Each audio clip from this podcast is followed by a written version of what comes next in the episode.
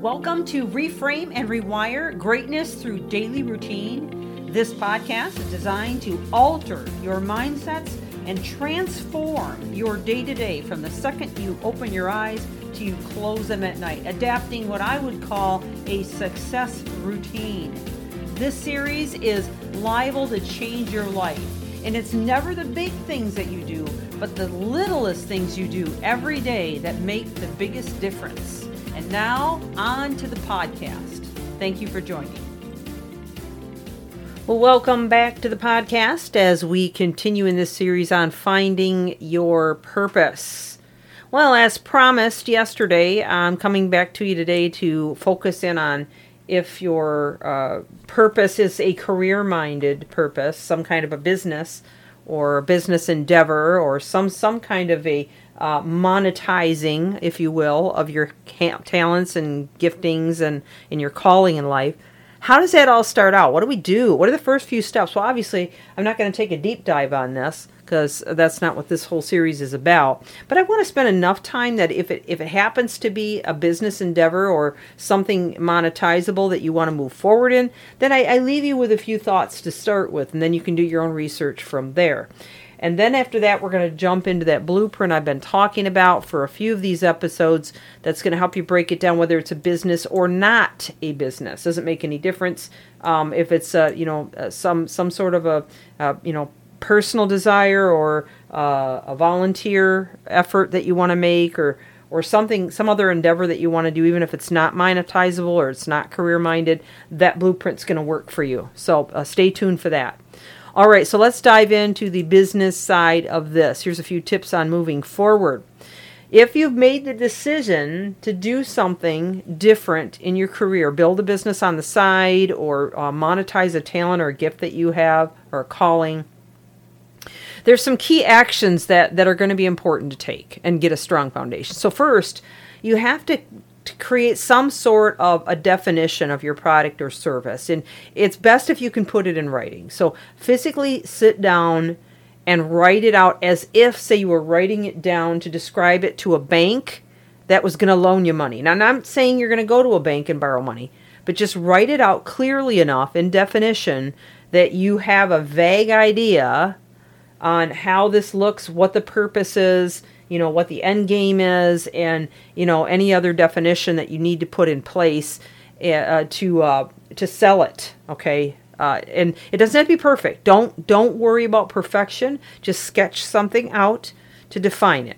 All right. Then choose a name of your company or product. All right.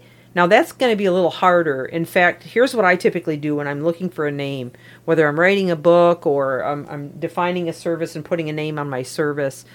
I will try to come up with something catchy and short to start with, but I won't lock it in yet. I'll just kind of like ponder it for a few days or maybe a maybe even a few weeks before I really lock in on it and and I'll just kind of keep chewing on it and thinking about it and deciding if it's right. I might do some research on it, make sure nobody else has that name.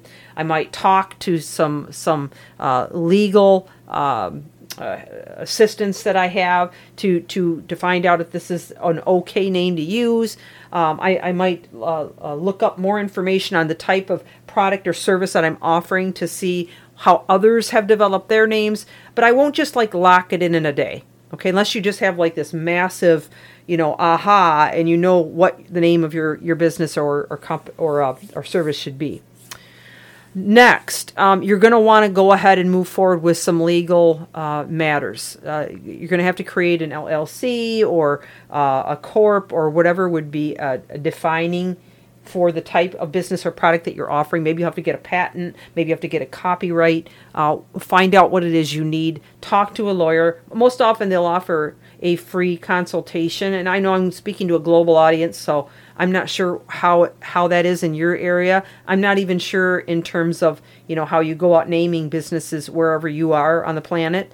Um, but find out, okay, do your research, do your homework, talk to the right people but definitely get some legal advice, even if it's just that free hour at first that you get just to find out, you know, what it is that you need to do.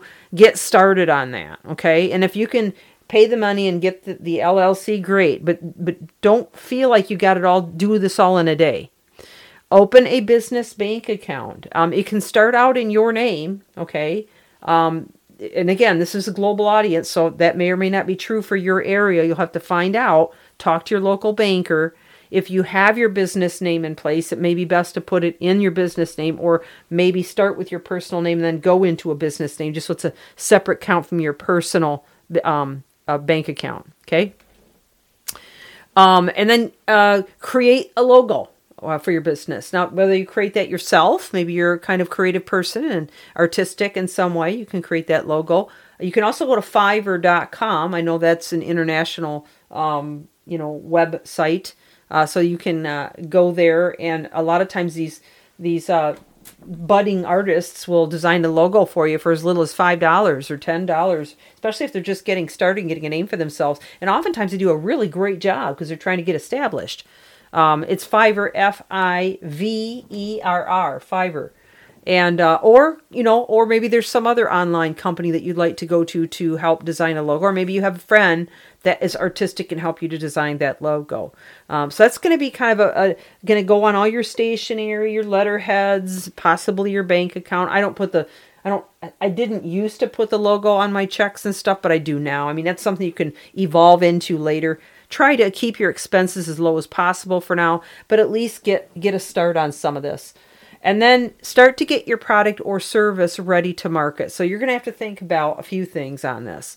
You're going to have to think about, you know, who are you selling it to? So in other words, your prime market. Who who are who's your customer? Start to think about that. And what kinds of ways or things about your service or product will appeal to them and how are you going to sell it to them? Uh, what means or platforms are you going to use to sell that product? And um, and, and what uh, uh, venues or avenues are you going to take to market that product? So is it you know you're going to go door to door or is it going to open a retail shop? Or are you going to advertise on the web? Or are you going to put it on amazon? You know what are you going to do? You got to start to think about all of those variables. And one of the things that i want to offer you is a tip that just absolutely made a huge difference for me in my service business was to package things. So, you know, I've got my five and five performance coaching package. I've got my three phase executive coaching package. I've got my IPV group leadership mastery package, which is a six month or a 12 month package.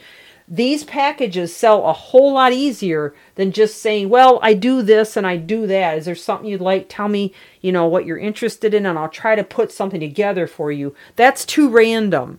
That's way too random. So if you if you're selling a service, I would strongly encourage you to consider packages. Okay, so these are some important things um, to share. And I'm I'm out of time today, so I'll come back tomorrow and kind of cap this off. Then we're going to move into the blueprint. This is Michelle Steffes. Reframe and rewire. Thank you for joining.